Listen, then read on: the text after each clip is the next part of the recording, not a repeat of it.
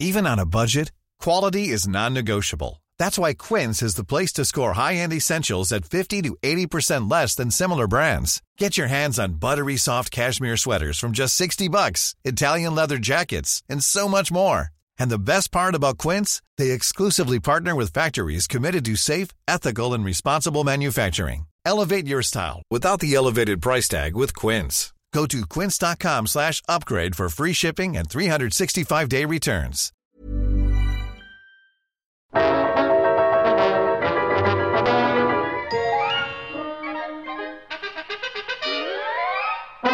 President Putin, you have repeatedly denied that Russia was behind the interference with our American presidential election. Are they all lying? What I do? I didn't do nothing. What I do? You had said for months that Russia had nothing to do with the interference of the American election. What was that? Just kidding, baby doll, you know me. For the record, U.S. intelligence has concluded Mr. Putin himself ordered the disruption of the election. You were expecting maybe Ellen Font? Ha! That's funny! Funny! Regardless, President Putin said the U.S. should be the last country to accuse Russia of meddling. You said it! And I always try so hard to do the wrong thing. Have you gone back to speak with the ambassador about what was in those discussions he had with Jared Kushner? Oh, no. Never? Oh. Aren't you interested? When the creeper grabs them, they stays grabbed. But what about his relationship with President Trump? Do you have something damaging on our president? Sure, because I'm trustworthy, loyal, brave, and efficient. It's going to be big surprise. Say the name. President Putin. No time like the president. We have only begun to fight. Oh, boy, if that's political expert, I'm Little Miss Muffet. We're going to take Washington. Darling, that's not hard. No. Anybody can take Washington. Wait till next year. This is Intercepted. I'm Jeremy Scahill, coming to you from the offices of The Intercept in New York City, and this is episode 18 of Intercepted. Top secret NSA report, first published on the website The Intercept, says hackers from Russian military intelligence were trying to access voter registration information days before the election. This week, The Intercept published a leaked top secret intelligence assessment from inside the National Security Agency.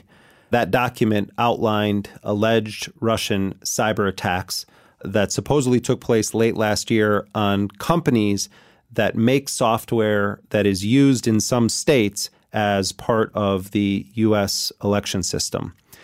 It also outlines other alleged attempts to target election and voting infrastructure inside the U.S. That document, which was dated just a month ago, May 5th, 2017, is the most detailed account that has been published to date of the attacks that U.S. intelligence agencies claim that the Russian government directed during last year's presidential campaign. According to the document, the hackers hoped to use their access to the software companies to, quote, launch a voter registration-themed spear phishing campaign targeting U.S. local government organizations, close quote. The document is important because it outlines the NSA's understanding of the mechanics of some of the phishing attempts that they say were part of the Russian effort to intrude in the U.S. electoral process. But we should note that this document does not provide any conclusive proof or evidence that these attacks actually succeeded or that they had any impact whatsoever on the outcome of the presidential election. Perhaps what's most significant about this document is that the methods outlined by the NSA in this intelligence assessment, they're not some high-end, ultra-spooky, scary new line of attack cooked up in a hacker factory inside of Russian intelligence. They're basic phishing attacks. They have a few twists, but they are basic phishing attacks, the kind used by hackers around the world every single day. That these particular attacks did seem to penetrate at least one U.S. company that provides software used in the U.S. electoral process, that should be a wake-up call for how atrocious our voting system is in this country and how susceptible it may be to an invasion by any number of actors, be they nation states or private hackers. This document really should spark a debate in this country or contribute to the debate in this country about the overall security of our votes and our elections in this country. It shouldn't just be folded into the broader investigation into allegations about Russian intrusion. It's much bigger than that.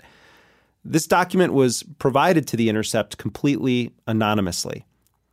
Within moments of The Intercept publishing this story on Monday, the U.S. Justice Department announced that they had arrested a 25-year-old government contractor, her name Reality Lee Winner, and they arrested her on allegations that she transmitted defense information under the Espionage Act. The Intercept released a statement on Tuesday, and I'm going to read it here.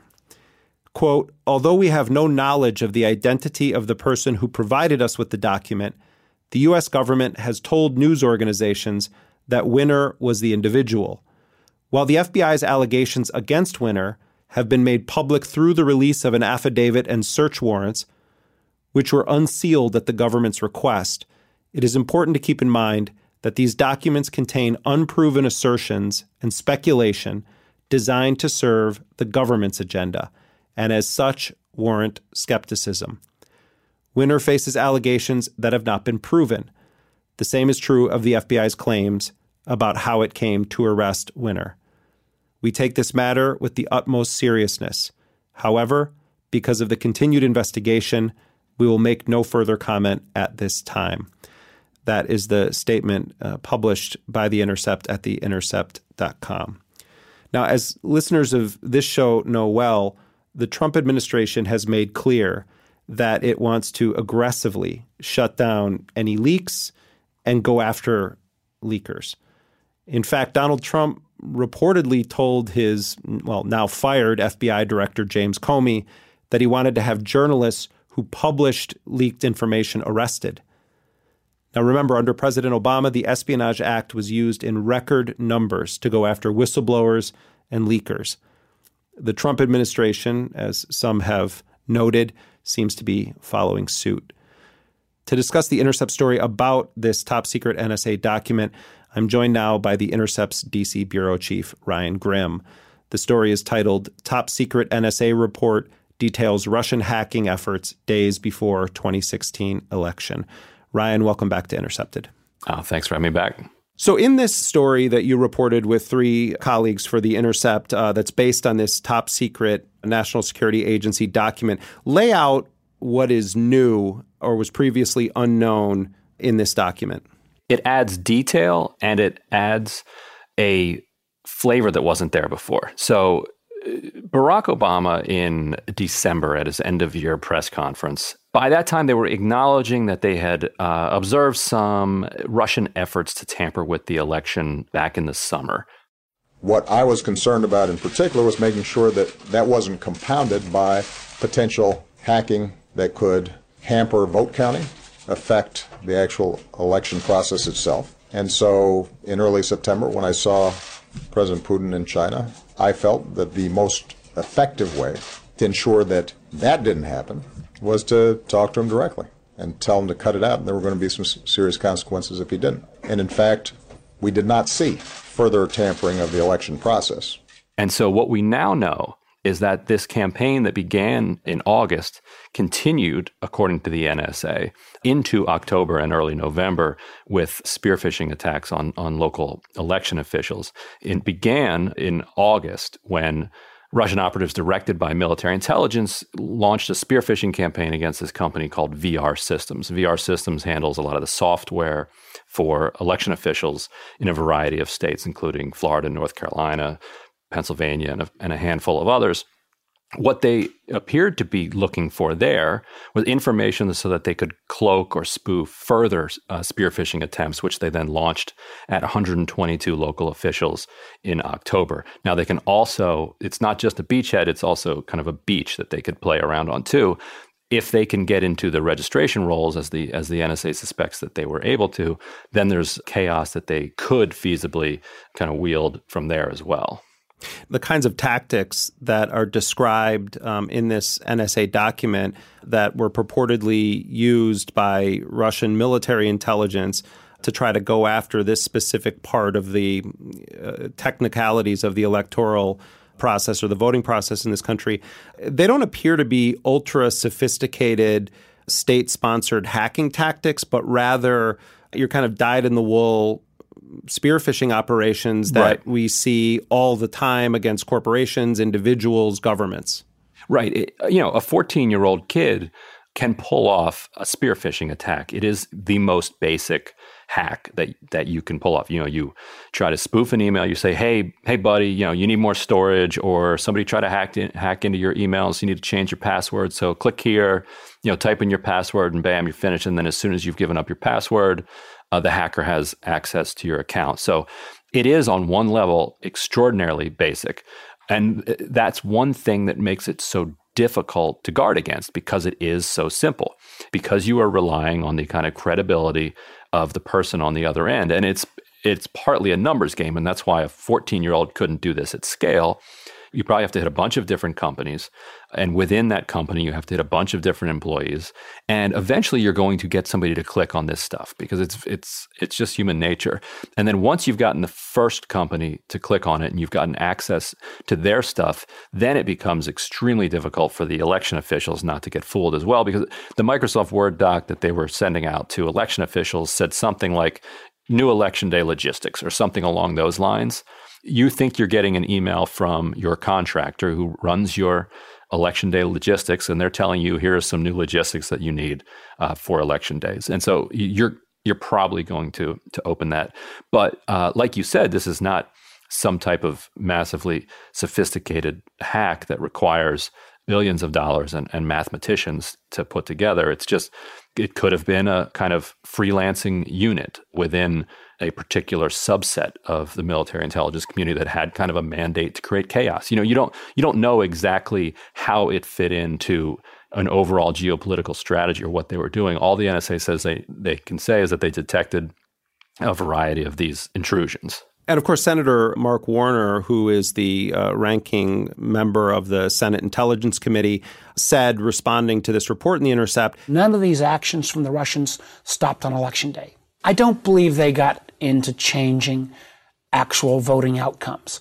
But if the extent of the attacks is much broader than it's been reported so far, again, I'm trying to work through a declassification process. I think it's terribly important that those states that were attacked, in effect, acknowledge that, and not, again, to point out maybe what was wrong, but to make sure that everybody is put on notice.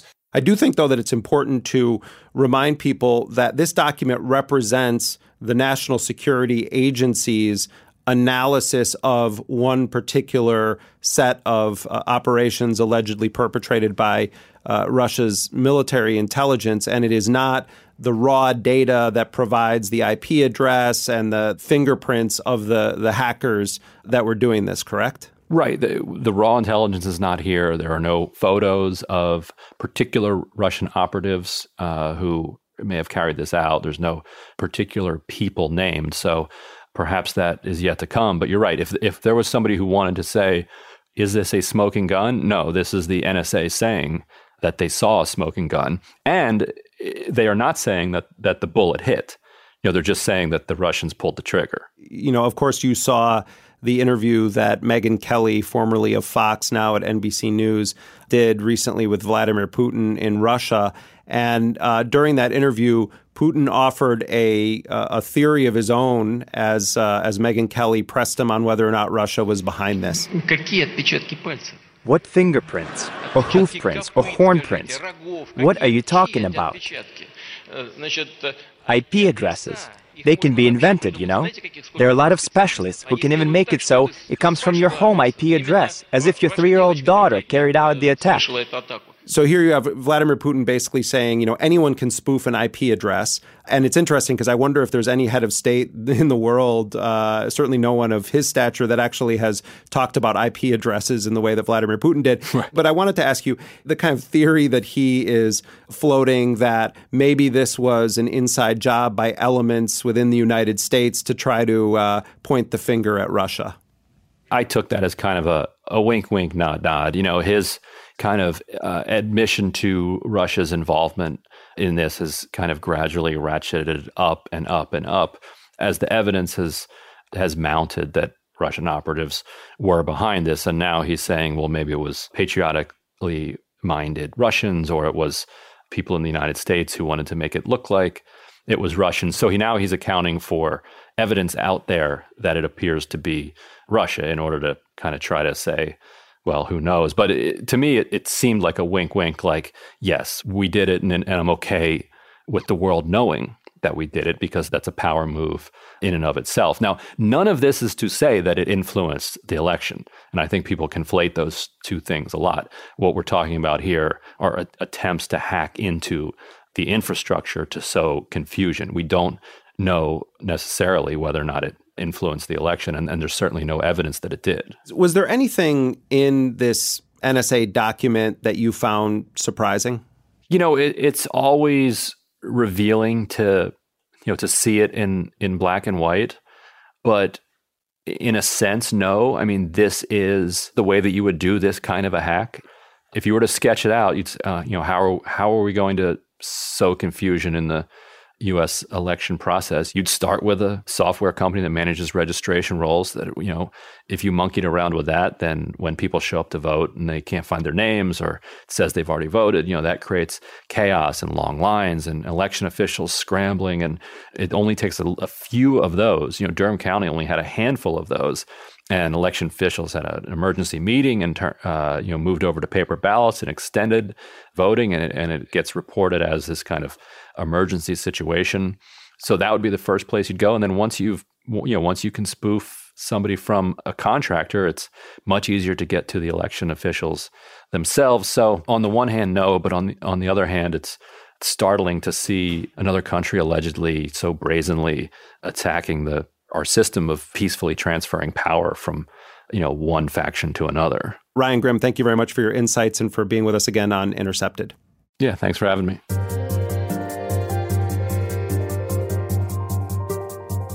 Ryan Grim is The Intercept's DC bureau chief, and the story is called Top Secret NSA Report Details Russian Hacking Efforts Days Before 2016 Election. It's available at theintercept.com. Coming up, we're going to talk to the woman the Democrats love to hate, Green Party presidential candidate Jill Stein. And we're going to hear music from the singer-songwriter Damien Jurado. This is Intercepted. Stay with us.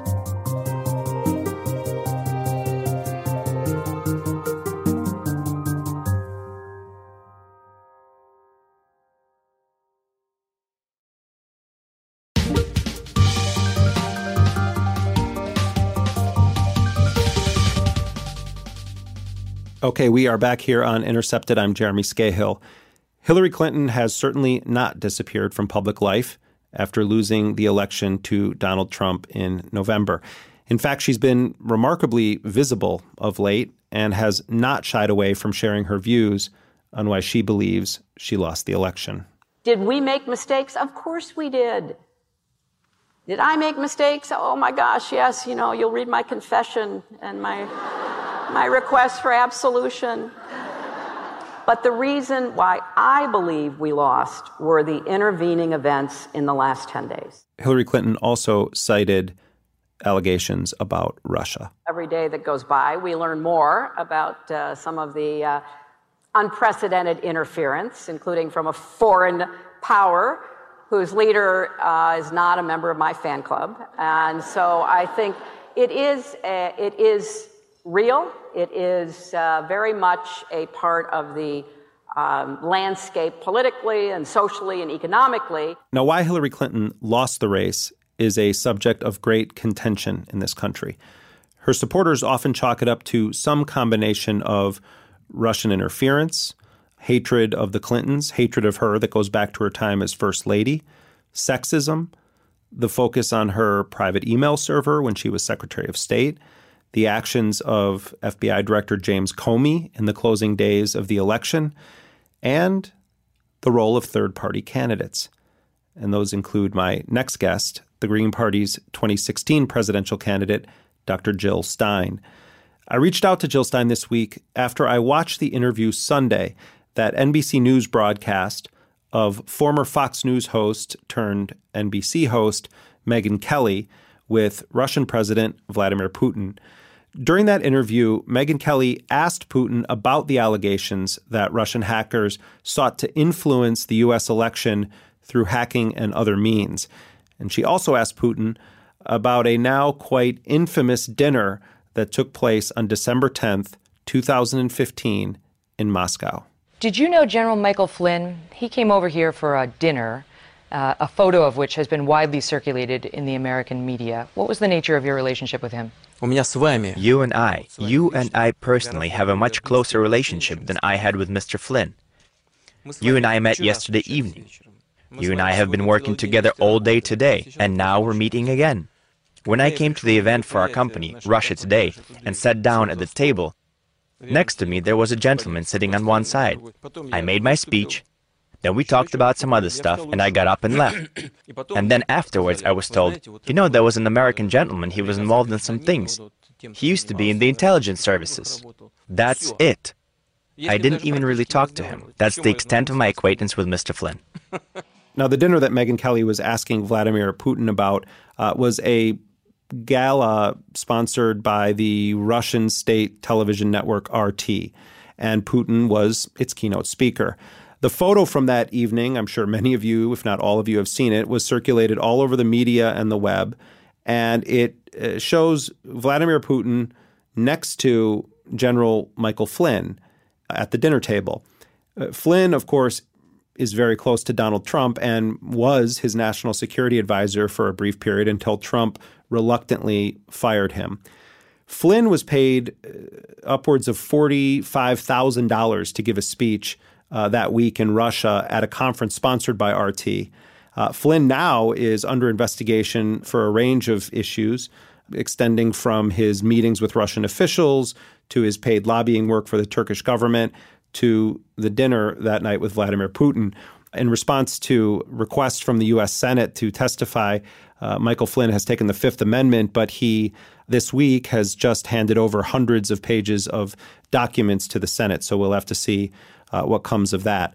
Anyway, I bring all of this up because Jill Stein was also at that dinner with Flynn and Putin. In fact, she was seated at the exact same table. And it's one of the many things I want to discuss with her. If you look around social media or you do some basic Googling, or if you watch MSNBC a whole lot, you will see a lot of vitriol aimed at Jill Stein when they talk about her at all. She's been blamed directly for Clinton losing. She has been accused for taking votes away from the Democrats. Some people have even said she should be held responsible for Donald Trump pulling out of the Paris Climate Agreement. Jill Stein is a powerful woman for being the head of such a small political party, huh? Well, blasting her as a spoiler in the election is much of what you will hear about Jill Stein in the corporate media, if they even cover her at all. But she is a fierce activist for peace, the environment, workers' rights, and she is also spearheading some of the efforts aimed at investigating the insecurity of the voting systems in the U.S., as well as pushing for presidential debates to include candidates that are not just Democrats and Republicans. Dr. Jill Stein, I want to welcome you to Intercepted. It's really great to be here. Let's just start with a very simple question. Why do you believe Donald Trump won? Put it this way, this was one of the most toxic elections in our history, more influenced by big corporate money and corporate media than any ever before, with the most disliked and untrusted candidates that the American people have ever expressed an opinion about, in which most people who voted for Donald Trump, according to several polls, they were not for Donald Trump, they were against Hillary Clinton. So I think that is a fairly, critical factor. But I think there were many ringers, unfortunate circumstances that converged in this election having to do with the fact, what's the unifier here? The unifier is that this election system is extremely screwed up. Nearly half of Americans chose not to vote. We deserve a better election system going forward. And that includes, of course, cybersecurity. Now, I think that most of the mentions of your name particularly during the closing months of the campaign, came in the form of attacks on you on the air, in print, from pundits, basically saying both preemptively and then after the fact, you're going to be responsible for Donald Trump winning the election. I want you to have a platform here to answer that question in an in-depth way, and not just, well, here's this percentage of vote or that percentage of vote, but your overall view of why you push back against that and what the truth of it is in your view. You know, most of that suppression, you know, the effort to suppress an opposition political voice, most of that is coming from a community that's terribly afraid of Donald Trump, and for very good reasons. Donald Trump is extremely dangerous. He's toxic. He is both a symptom of a political system in crisis, and he's part of that crisis, making that crisis worse. So I really understand that fear and that anguish and that sort of desperation. We got to find a reason. We got to blame somebody, and maybe that'll fix it. That said, it's really important to stand back and realize that the solution for a democracy on life support is not less democracy. Silencing political opposition is a very dangerous thing to do.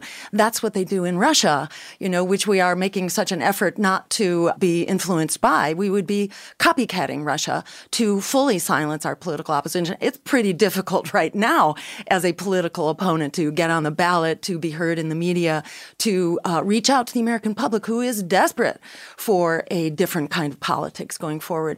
So, you know, the answer here is not to suppress independent, non-corporate voices, which in fact hold the solutions to what truly ails us. The solution is to change our voting system, which is a simple thing to do and has been front and center, really, of our agenda from the start. Which part of the Constitution says that we can only have two parties in this country? Exactly. I mean, did you read that part? No. And in fact, you know, when we originated, we had no parties in this country. And the parties that have always been affiliated with our real progress forward have generally been independent third parties, whether you look at the abolition of slavery. So, you know, when people call these independent third parties spoilers, that's exactly what the abolitionists were called. They were called spoilers for daring to confront a very toxic and dangerous political system that kept us stuck in a very dangerous status quo. So, you know, there's no doubt we need to open up this process. We need a political process that creates multi-partisan democracy. That's really where democracies get their best shot at moving forward and solving our crises. Clearly, very powerful forces in this country saw both you and Gary Johnson, the Libertarian Party candidate, as very problematic for Hillary Clinton in particular. I mean, the Trump people were worried about a third-party insurgent run that really would represent the kind of traditional GOP view of things. But in your case, you had Michelle Obama on the campaign trail saying, and if you vote for someone other than Hillary, or if you don't vote at all, then you are helping to elect Hillary's opponent.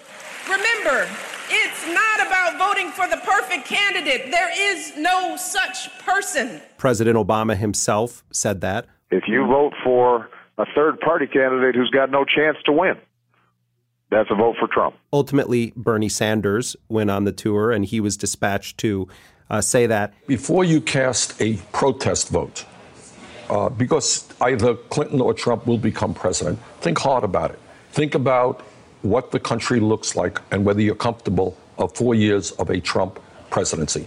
And on election night, Rachel Maddow on MSNBC added up the percentage of your votes and Gary Johnson's vote, and basically said this election of Donald Trump was made possible by Gary Johnson and Jill Stein. If you vote for somebody who can't win for president, it means that you don't care who wins for president. Now, that's what you call alternative math. We know that Kellyanne Conway uses alternative facts. Well, Rachel Maddow uses alternative math. And it's based on the premise that if we only wish that pigs fly, pigs can fly. You know, so let's wish that people who vote green would vote Democratic if deprived of a candidate. But in fact, we have some math that tells us how people would vote according to what they said in exit polls. We know from exit polls about 61% of Greens simply would not vote. Of the remaining 39%, well over a third of them, 36%, in fact, would have voted for Donald Trump. So you can't just take 36% of my voters would have voted for Donald Trump in the same way that we know Sanders voters were coming out of Trump's campaign as well. And many of them went back to Trump's campaign. Now, Jill, I wanted to get your response to this story that was published.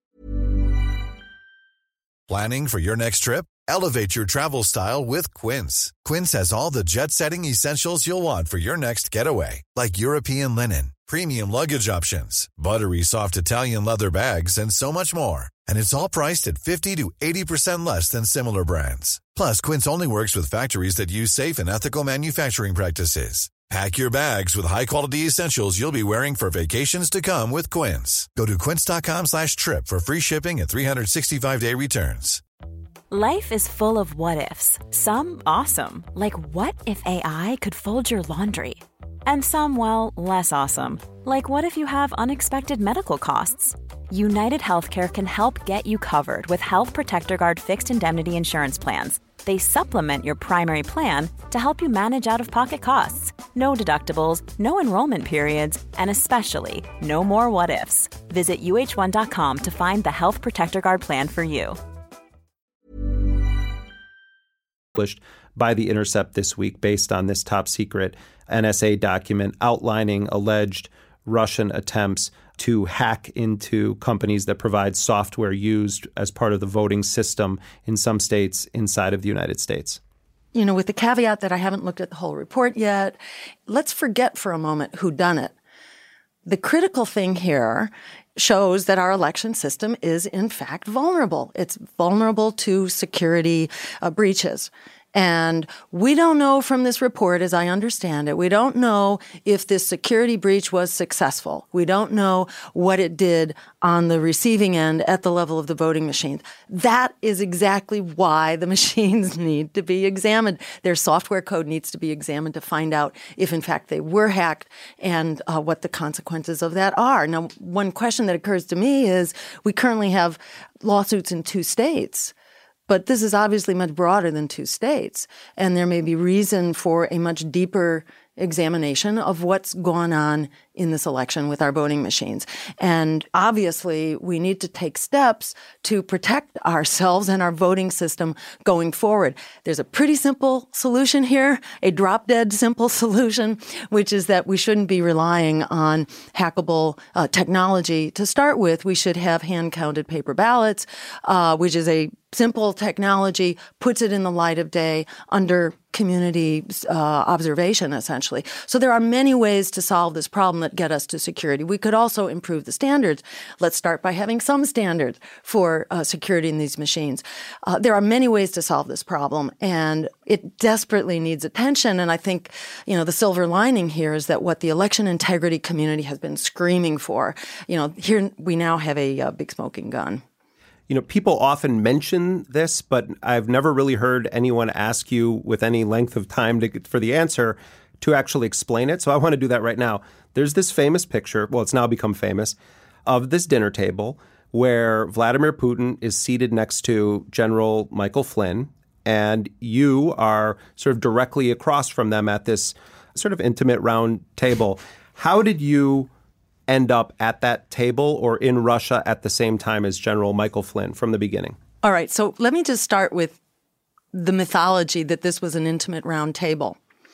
There were like 11 people at the table. I think only 8 are shown in the picture because of the angle it's taken from. And if you look closely, if you blow up the picture, you'll see there's a chair between Michael Flynn and Putin, which was occupied by the head of RT. She happened to be introducing Putin at that moment. Putin and I think 3 rather strapping men kind of stormed in just before Putin was to give a speech. So they really weren't at the table for very long, maybe 5 minutes, maybe 20 tops. Nobody introduced anybody to anybody. There was no translator. The Russians spoke Russian. The 4 people who spoke English. There was a guy sitting next to Flynn named Cyril Svoboda, who was the deputy prime minister of the Czech Republic way back, and also the foreign minister, et cetera. He spoke both languages. And what I read afterwards was that he had briefly translated between Flynn and Putin, and it amounted to, "Hi, how you doing? Okay." That was it. So that was the great conversation. Nobody else talked to anybody across language barriers that I could see. I assume these were his bodyguards who came in with him. Turns out they weren't his bodyguards. They were like his chief of staff and communications, but nobody cared to make introductions. This wasn't intended to be a discussion of any sort. I spent the just about the whole evening talking to the German former foreign minister sitting next to me, Willy Wimmer, and we had a very interesting conversation. But I think that was the only substantive conversation that took place around that table. And then Putin gets up to give his speech. Yep. And then does he return to the table? No, then they walk out. He was basically there to give a speech. This was not some kind of a dinner meeting. Nobody even met anybody. I didn't hear any words exchanged between English speakers and Russians. Did Putin come around the table to say hi to everyone? So I believe it was just before he made his speech, I think. He did a very perfunctory, rapid-fire tour around the table. Didn't say a word. Just handshake, handshake, handshake, handshake. That was it. No names exchanged. How much did you know about General Michael Flynn before you sat down there at that dinner? Just about nothing. I mean, the name sort of rang a bell. I thought it was interesting that there was a general at this dinner.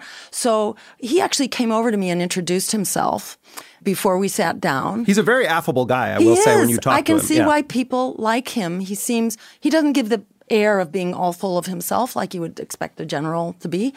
He came over and introduced himself, and I gave him my elevator speech about the peace offensive, because that's really why I was there. I was there to build international solidarity to the extent I could around a peace consensus to establish a weapons embargo and a freeze or seizing of the bank accounts of those countries that continue to fund terrorism, namely Saudi Arabia. That's really why I was there. I had a very specific mission. And then also, to broach nuclear weapons and resuming nuclear disarmament talks and maybe something about the climate and green energy while we're at it. I was there with basically my campaign agenda. There was nothing secretive about why I was there. And we put out press releases, my statements at the conference, in fact, are all on the web. They're all very public. And I gave Flynn my comment. Yeah. And it was clear. This was not going to go anywhere. The conversation was over before it started. That's as much contact as I had with him. When I saw that photo way before the Flynn-Trump stuff started up, because I've followed Michael Flynn's career for a very long time before he was really well-known in public, because he was General Stanley McChrystal's chief of intelligence during the height of the Joint Special Operations Command's kill-capture operations in Iraq and Afghanistan. And, Flynn was a part of these elite covert operations that just where the U.S. Special Ops Forces were just killing their way across Iraq and also running their own parallel detention and interrogation programs. So my initial, view of this was, my God, they're letting, the U.S. government is allowing General Michael Flynn to sit at a table with Putin and Jill Stein. From one end, you have, why would they put somebody with such knowledge about where bodies are buried, so to speak, next to Putin? And also, why would Flynn agree to sit at a table with Jill Stein, who has made abundantly clear that his life's work is something that she stands in opposition to on a policy level? I'm just saying, my first view of it was this is an insane group of people that have collected at a table together. Well, I think that reflects the reality that we were not, in fact, at the table together. We were physically at the same table. But, you got to know that there was this really incredible show that was going on that included the Russian chorus and an opera singer. And there was just nonstop entertainment. There was a lot of volume. And there was no talk across the table. And it was clearly not intended to be a discussion. What did you eat? You're vegetarian, right? I'm a vegetarian, yes. Well, actually, I'm a fish-eating vegetarian. You're a pescatarian. Yes. There were lots of great vegetable dishes and salad, and so I was able to pick my way around. Come on, Jill, you got a dish with us here. Oh, I know. Caviar? I know. Not to ask me if you ate caviar. Was there caviar present? Not that I was aware of. If there was, I probably would have eaten it, but I didn't see any. And your intent in going there was not just to go to this dinner. There was a broader context. Yes, absolutely. I mean, the dinner had absolutely no relevance to my trip. So why were you there at the time? I was there because RT was hosting this conference as its 10th anniversary. And also the Paris Climate Summit was happening. So I thought, well, as long as I'm going to Paris Summit, I might as well also go see if I can talk to the Russians, because we need to talk to each other. In the words of John F. Kennedy, that we shall never negotiate out of fear, and we shall never fear to negotiate. I sort of came of age during the Cold War when physicians were making a great effort to talk to Russians in order to achieve nuclear weapons treaties, and we were successful. And that was deeply ingrained in me during my training, that it's really important to talk to people and that nuclear weapons are a consummate health issue. All the other health stuff doesn't matter, you know, if the nuclear weapons are going to go off.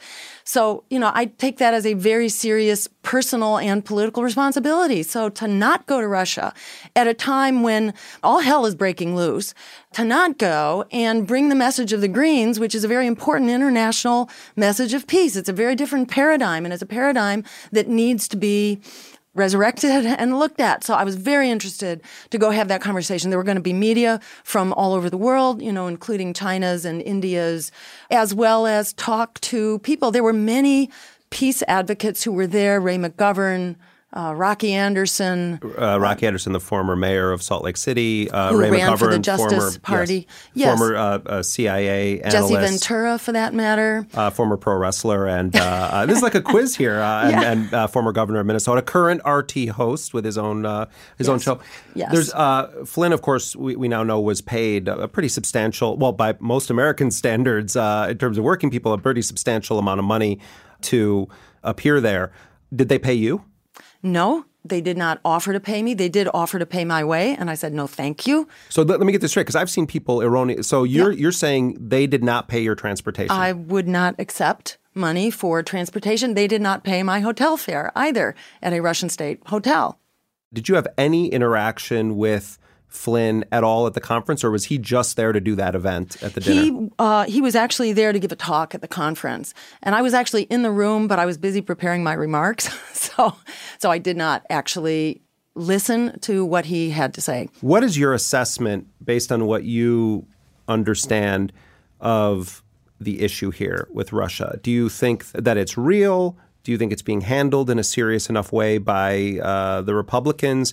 And what do you make of what the emerging Democratic strategy on this? You know, so there's this question of cyber interference. Then there's this question of, you know, was there a propaganda campaign that was somehow not the usual course of affairs, because we live in an ocean of propaganda campaigns. So was there something different about this propaganda campaign? And then the third question is, what's the nature of Trump's engagements with Russia, whether it's the government or the oligarchs or the mafia or the gangsters?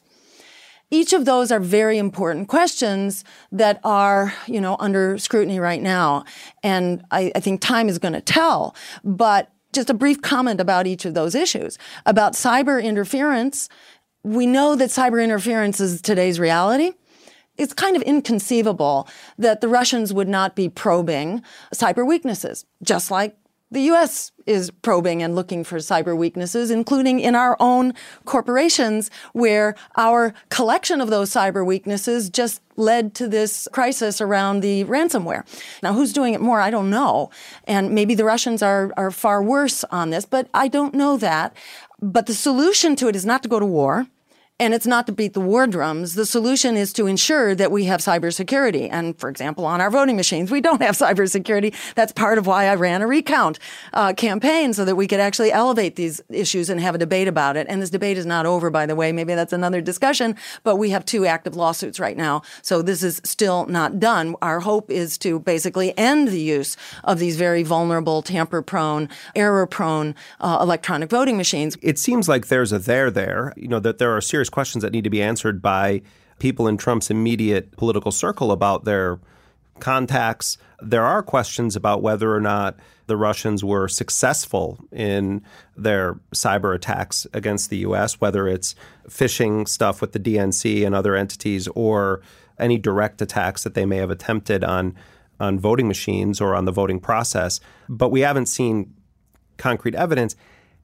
And a lot of Democrats and liberal pundits really seem to be fanning the flames of Cold War thinking again, and in fact, using the hammer and sickle on their signs at these rallies and Comrade Trump. And I think that that's not just sort of not funny humor, but it's a dangerous mentality. And I don't think it's just something that we should kind of laugh off as liberals being dumb. I think there's a very belligerent tone coming from very powerful Democrats in this country, and that concerns me. And I'm wondering what you think about the way the Democrats have approached that.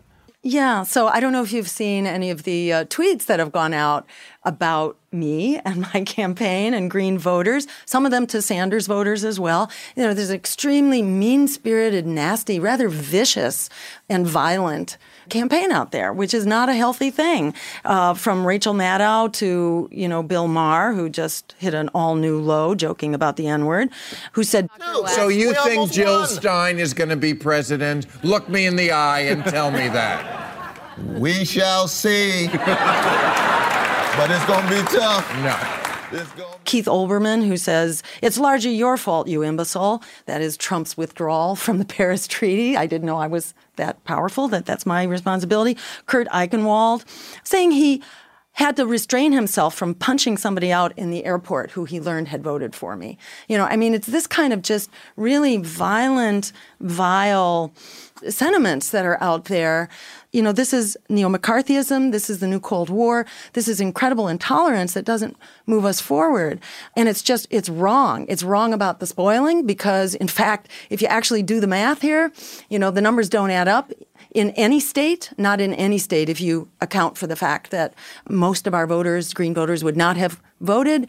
And of those who voted, more than 1/3 would have voted for Trump, et cetera. So it's not true in a single state that my staying home would have changed things. It's also not true that silencing political opposition is somehow going to solve this problem of this crisis in our democracy and the surge towards fascism. Well, also, like, we don't have a monarchy in this country, or we're not supposed to. Like, the Bushes and the Clintons, these aren't royal families that have a right to the throne.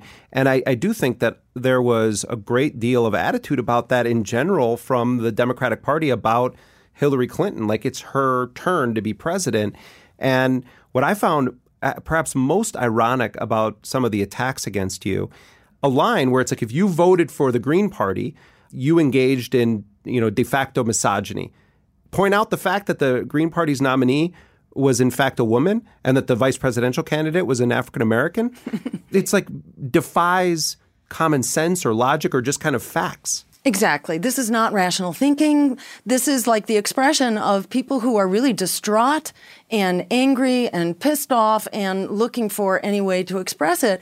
But it's really important for us to, I think, keep our eyes on the prize, maintain our civility. Let's create the democracy that enables us to choose the candidates that we want. We shouldn't be forced into this straitjacket in which the majority of Trump voters, I can't stress this often enough, majority of Trump voters were voting against Hillary and the Clintons. So we need a greater diversity of political choices. We're not going to solve this by silencing political opposition. That's a very dangerous thing to do. And because of the way that the neo-McCarthyism is hooked up with the new Cold War and the anti-Russia surge, this is a very dangerous moment. We have our nuclear weapons on hair trigger alert. And, you know, we have surrounded Russia with nuclear weapons and missiles over the last couple of decades. Russia's been invaded a few times over the course of history, whether it was Napoleon or the Germans. So they're a little bit touchy about missiles moving to their borders in the same way that we were pretty touchy about missiles moving into Cuba. This is the Cuban missile crisis in reverse, on steroids, in fact, on crack. This is a very dangerous moment. Do you believe that Trump makes it through a full term as president? His days are numbered. Okay. So his days are numbered for what reason? Because daylight is now being shined on him. What we know is his massive liability are these 500 businesses that he has around the world and these entanglements. And these entanglements are already coming back to bite him. His appointment, for example, of Wilbur Ross to Commerce, who's a part of this bank in Cyprus that launders Russian money, that includes among its principals the guy that bought Trump's house at twice the cost that Trump had paid for it just a few years before. There's some very funny stuff going on here. Funny, rotten, stinking stuff related to Russian money laundering, Russian gangsters, who knows what. But there's no way Trump is going to be able to keep this secret. And his efforts to suppress and to interfere with an FBI investigation, which he admitted was his reason for firing Comey. There's no way he's going to be able to stop this investigation from going forward. He could well quit, but I think he will be forced to quit by daylight that is being shined on him. If he quits, put it this way, he's going to leave the presidency under the weight of his own massive corruption. Impeachment is necessary, but it may not get to that because he's going to become such a liability to the Republicans in the House seeking re-election that they're going to start flipping. I mean, people are lawyering up all over the place right now, and I think his support in Congress is going to diminish, and the American people are going to be very outraged. The people of South Korea recently impeached their president for corruption that I think looks like peanuts, if even, compared to what we're looking at with Donald Trump. So I think there is a realistic possibility of impeachment based on corruption. Impeachment is necessary, but it's not sufficient. We need a peaceful revolution at the ballot box. Dr. Jill Stein, Green Party presidential candidate, thank you very much for joining us on Intercepted. Great talking with you, Jeremy. Thank you. Dr. Jill Stein was the Green Party candidate for president in 2016 and also in 2012. For more information about the Green Party, you can log on to gp.org.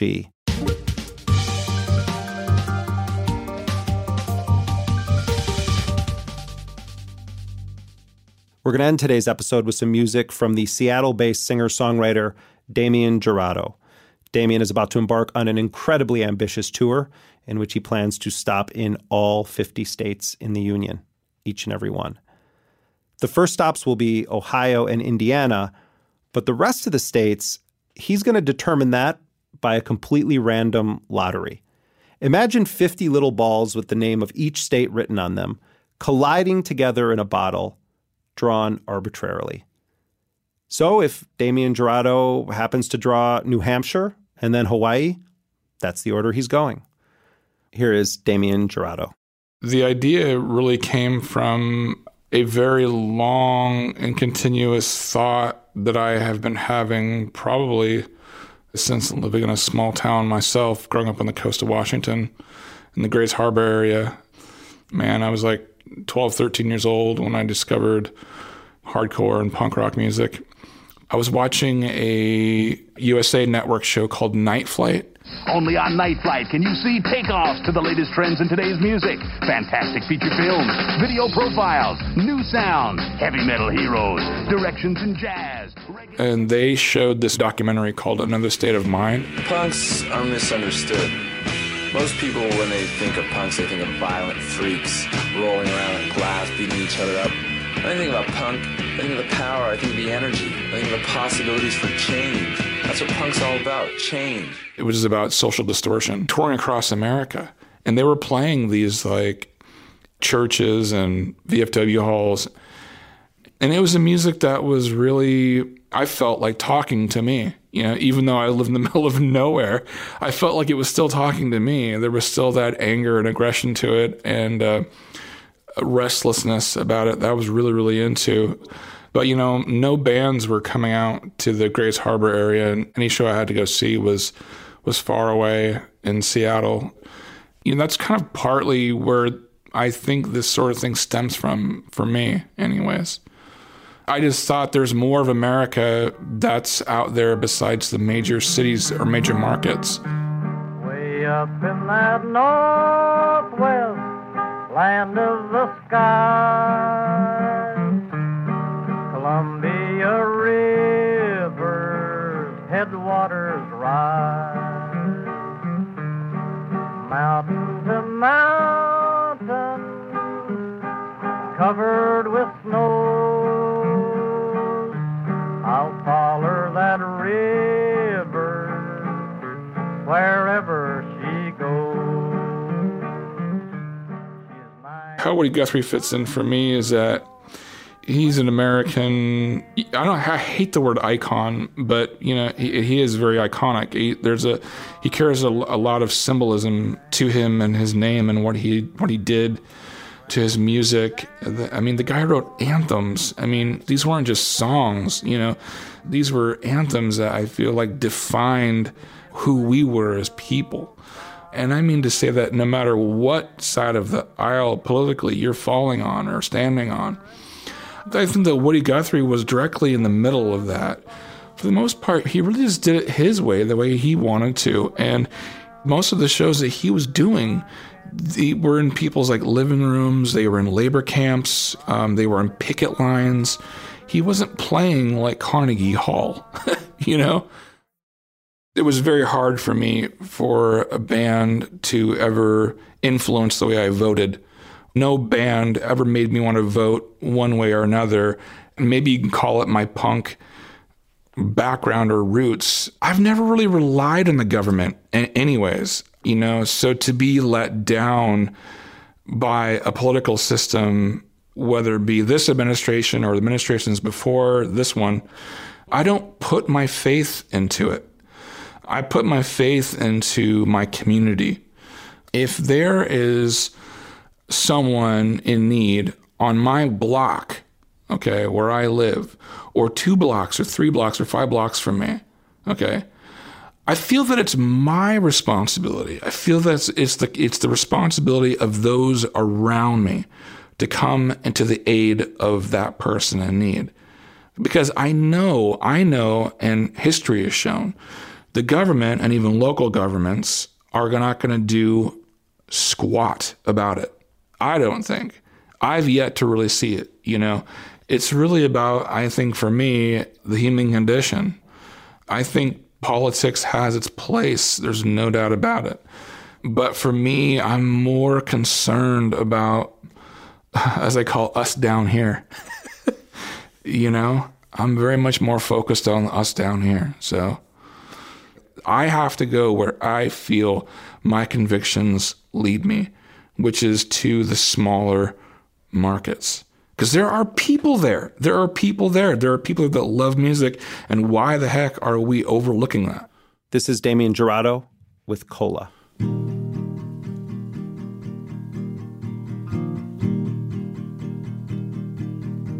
When I look back upon my time in the snapshots of my life, you will not be surprised. See your name across my smile. See your name across my smile. I will remember you. I will remember you.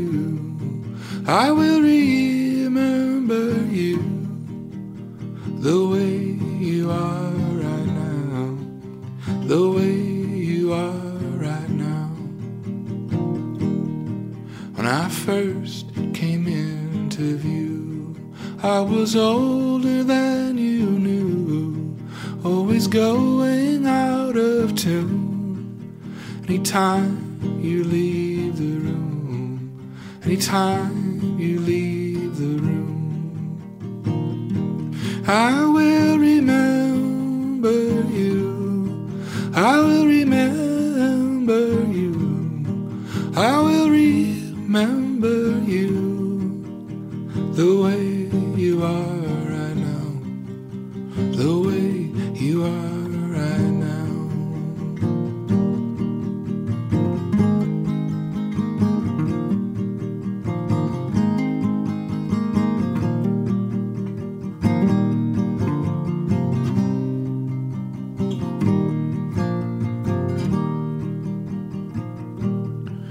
I look back upon my time and the snapshots of my life, you will not be surprised. See your name across my smile. See your name across my smile. And I will remember you. I will remember you. I will remember you and the way you are right now, the way you are right now.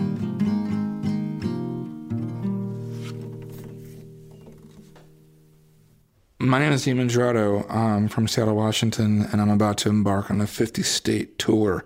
And the first states we're going to hit are Ohio and then Indiana. And then we're going to go on to the other other ones, and it's going to take a long time, but I'm going to do it. I'm determined.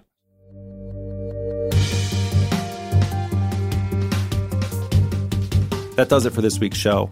Intercepted is a production of First Look Media and The Intercept. We're distributed by Panoply. Our producer is Jack Desidero, and our executive producer is Lital Malad. Brian Pugh mixed the show. We had production assistance from Elise Swain. Our music was composed by DJ Spooky. Until next week, I'm Jeremy Scahill. That there is no Easter egg this episode, Jack. You don't have one of these, do you, Jack?